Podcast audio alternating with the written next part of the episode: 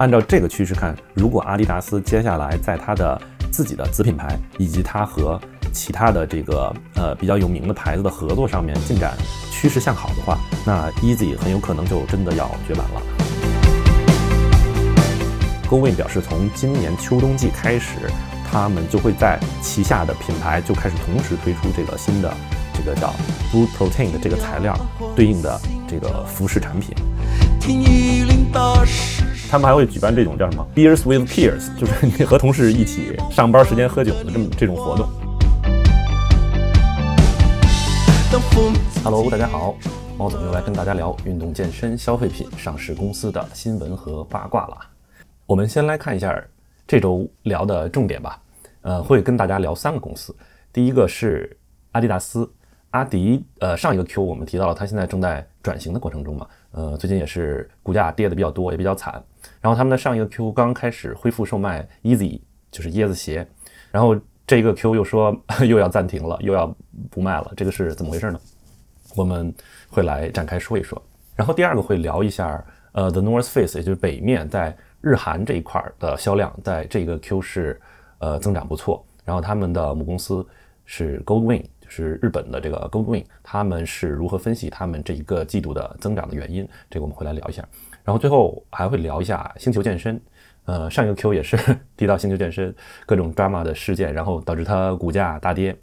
然后这个 Q 又迎来了比较强势的一个反弹，这个背后又是因为什么？我们也会来展开说一说。好，照惯例先说一下风险提示。呃，我们聊的所有的公司都不是投资建议，呃，投资有风险，入市需谨慎。先来看一下阿迪北美这边吧。其实主题就是清库存，这个阿迪北美的库存还是非常高的。然后他们这一个 Q 在北美地区的销量，呃，也是同比下降了百分之九。呃，他们主要是这个管理层说这个下降的原因，还是说他们呃基本上都是在清库存。比如他们提到说他们在那个 Outlet，就是奥特莱斯的那个渠道，整个销量都不佳，是为什么呢？因为 基本上全都是在清库存，别的什么都没卖。然后他们北美这一边的这个总裁也领便当了，替代的人选呢，目前正在找，计划就是直接在美国本土找了。那个管理层这一个 Q 的电话会议里也提到了一点，就是接下来他们不是说是呃直接在欧洲那边设计的东西，在美国这边直接卖了，会在美国呃专门找人去呃拉一个 team 去设计为美国开发特定的产品。然后他们还提到了一点，就是他们虽然现在整体的库存水平呃有比较大的降幅，这个 Q 在库存上应该下降了百分之十九，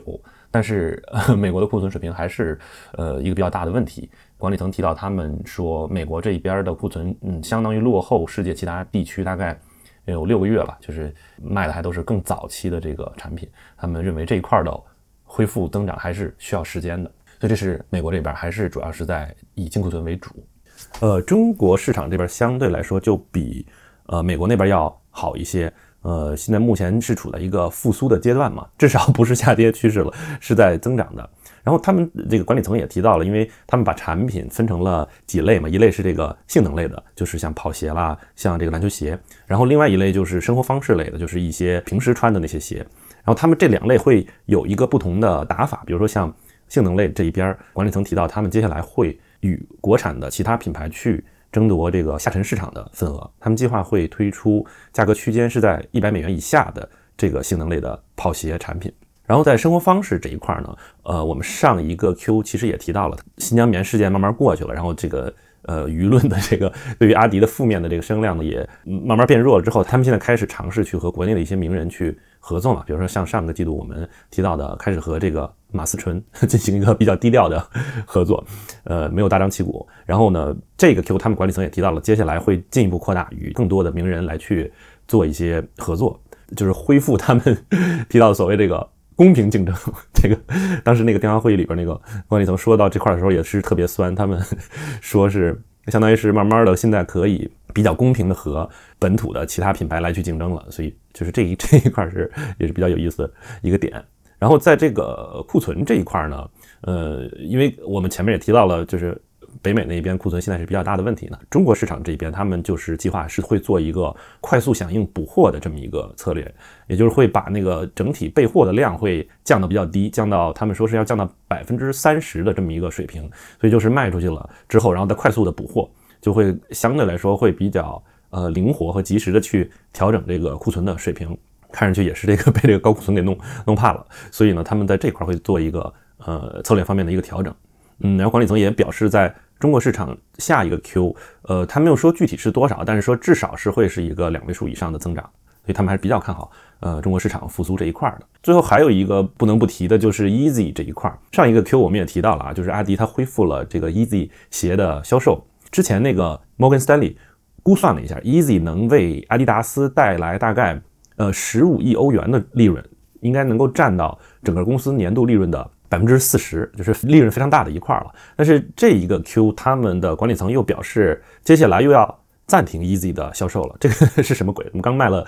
一个 Q 就又不卖了。嗯，他们在电话会里也提到了，就是这个主要的原因啊，其实实际上还是从长期来看，他们肯定后续就会弱化 Easy 在整个阿迪达斯的这个营收的占比的这个重要性，因为本质上来说，他们其实以后不太可能和。侃爷再有更新的合作了，那个 新的 CEO 也表示了，说这个侃爷是 unacceptable，就 是说的话就是完全无法接受了，所以基本上就是就是崩了，所以未来肯定不会再去和侃爷有新的合作。那这 Easy 其实它最终它也会退出历史舞台的，那现在就是剩下的这些库存的问题怎么去清嘛？然后这一个 Q 我们能看出来，他们管理层在这个。包括在呃财务数据，还有他们的一些呃电话会议里边都透露出来，就是他说没有 Easy 也能增长比较好的这么一个 观点。比如说有一张 PPT 列了一下，他们整个公司的这一季度的增长是百分之一，然后如果排除了 Easy 呢，他们整个增长是呃百分之二，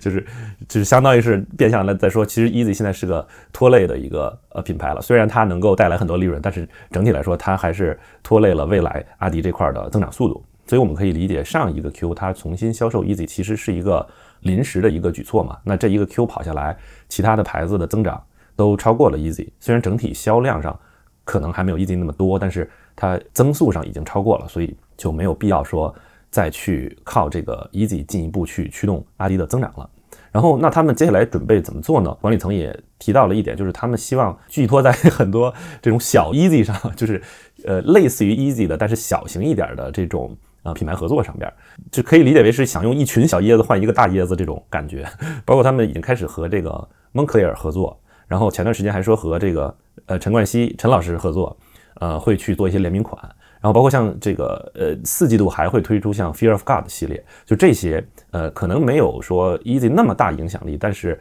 呃相对来说也都是比较有名的，比较能够造出一些声量的这种呃合作项目，他们会多做，所以。按照这个趋势看，如果阿迪达斯接下来在它的自己的子品牌以及它和其他的这个呃比较有名的牌子的合作上面进展趋势向好的话，那 Easy 很有可能就真的要绝版了。说完阿迪，我们再来看一下呃 The North Face 日本和韩国这边吧。前一段时间我们也提到了 The North Face 的这个母公司微富集团，它整个营收都不太行嘛，但是呃只有 The North Face 的增长还是很好的。然后，因为 The North Face 也是比较有意思，是它的品牌在不同呃国家和地区的运营商是不一样的。比如说像在日本这边，它的运营的公司是 Goldwing，只是另外一家公司。然后 Goldwing 相当于是这周发财报了，所以我们可以一起来看看他们这个管理层是怎么说这个 The North Face 这一块的。Goldwing 这一周它发财报之后呢，显示他们的营收同比增长是涨了百分之十二点八，到了五百一十一亿日元。啊，这个也是个两位数的增长，也是比较好。然后他们分别呃说了一下，日本市场这边呢，营收主要的来源就是 The North Face。那这一块为什么增长呢？其实和国内可能有点类似啊，就一个是说受这个疫情放开之后的这个大家对于户外运动有一个比较强劲的回暖，然后带动了 The North Face 户外用品这一块的强劲的增长。然后他们还提到一点是，他们实体店和线下店都有。呃，比较大的一个增长。那这其中有一点比较有意思，就是从九月下旬开始，中国游客开始激增，所以这一块也为他们这个在呃旅游入境销售额这块带来了一个比较强劲的一个增长。然后韩国市场这边，呃，GoWin 是和另外一家公司是这个 Young One 合作去成立了一个公司来去运营的 North Face 在韩国市场的呃售卖。他们还在韩国专门起了一个子品牌叫呃 The North Face White Label，就是所谓白标的 North Face。然后这一块的增长也是超预期，嗯，韩国的 North Face 这块卖的也特别好。他们其实分析的理由和日本市场是类似的，就是一个疫情恢复，一个是境外游客的流量的这个增长，然后带动了整个韩国市场这一块的 North Face 涨得都不错。然后包括他们提到了这个在明洞的那个旗舰店，就是 The North Face 大楼，就是有有在明洞那边有一一整栋楼都是 The North Face 的。然后他们说那个旗舰店的呃销量中的百分之五十以上都是入境游客贡献的，所以就这一块也是呃韩国市场能够增长比较超预期的一个点，就是境外游客的这个流量恢复的比较好。然后除了 The North Face 以外，这个 Q Goldwing 的管理层还提到了一点，就是他们研发了八年的一个 一个新材料开始要大规模应用了。就是他们在一五年的时候投资了一个叫 Spiber 的一个公司，这个公司是做什么呢？是做这种新的面料研发的这么一个公司。然后他们的主打研发的一个面料是一种呃合成的一个蛋白质的一个面料。据说他们这个面料最开始的启发是受这个呃蜘蛛去织网。的这个行为做的一个模拟，所以他们这原料本身就来自于昆虫和微生物发酵产生的那个蛋白质。然后这个东西呢，它有有有很多好处啊，一个就是说它可降解，就是呃不会对环境造成这个太大的污染；另外一个就是它本身在生产过程中的这种资源的消耗会少很多。所以相当于也是非常环保的这么一个面料。然后这个东西呢，它 Spiber 那个公司相当于从一五年开始就一直研发，然后从去年开始，这个 Spiber 公司就在泰国建立了一个生产工厂，来去实现这个新的这个蛋白质面料的量产的这么一个目标。然后到今年年底，他们管理层预计说能够实现一百吨的产能，然后未来几年能扩充到五百吨。所以这个是 Goldwing 他投资的这个 Spiber 这个公司。做的这个面料的一个进展情况，那相当于是说到现在了，这个泰国的这个厂子也建好了，然后他们现在就可以开始大规模的去应用这个新的材料了。所以 goldwin 表示，从今年秋冬季开始，他们就会在旗下的品牌就开始同时推出这个新的这个叫 Brood Protein 的这个材料对应的这个服饰产品。那它底下的五大品牌将会同时推出，比如像 The North Face，还有 Goldwing，还有 Nanamika，还有这个。呃 Goldwing 的 Purple Label 就是紫标的这个呃北面，还有这个 Woolrich，就这几个牌儿都会去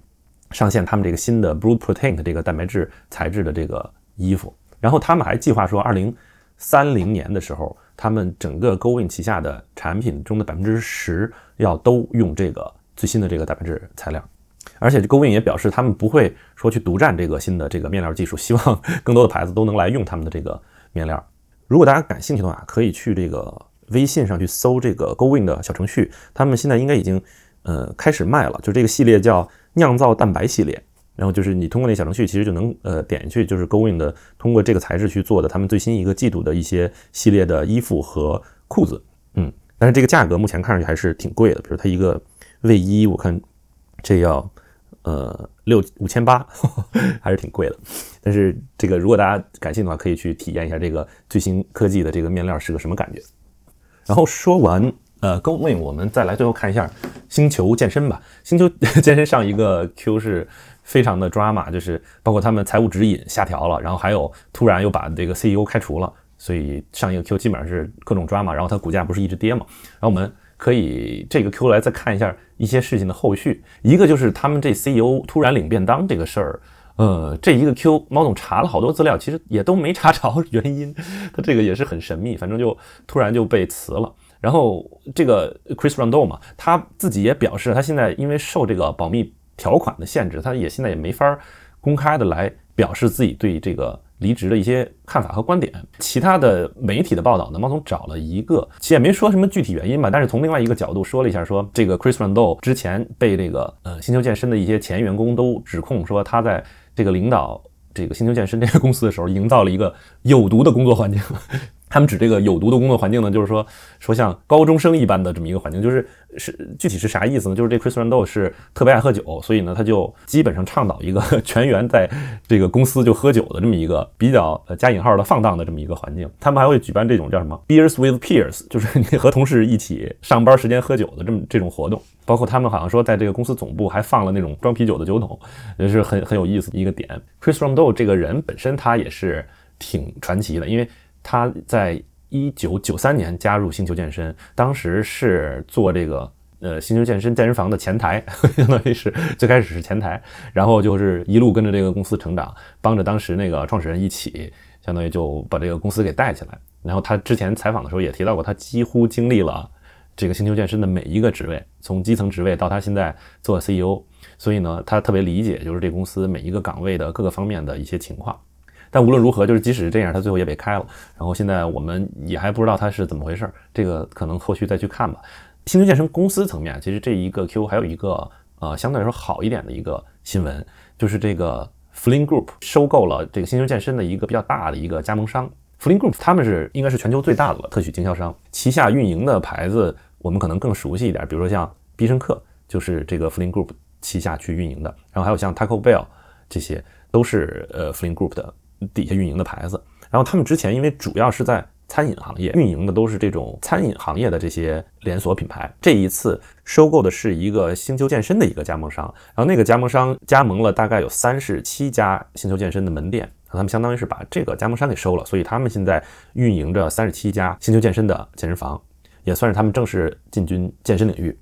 所以这个也相当于是从某一种角度来说，也是帮着星球健身，呃，未来会有一个比较好的一个。呃，潜在的一个增长点吧，因为呃，Fling Group 还是财大气粗的，然后他们相当于未来也是计划去再多开一些星球健身的健身房，而且这个 Fling Group 的这个老板之前接受一个媒体访问的时候也提到了一点，就是说这个 Chris Rondeau 离职他怎么看？然后他说的所有的品牌随着时间的推移和发展，都有可能会出现这个。领导换届的这种情况，就是就相当于他认为非常正常了，已经。他们自己的品牌也经历了许许多领导层的变动，大概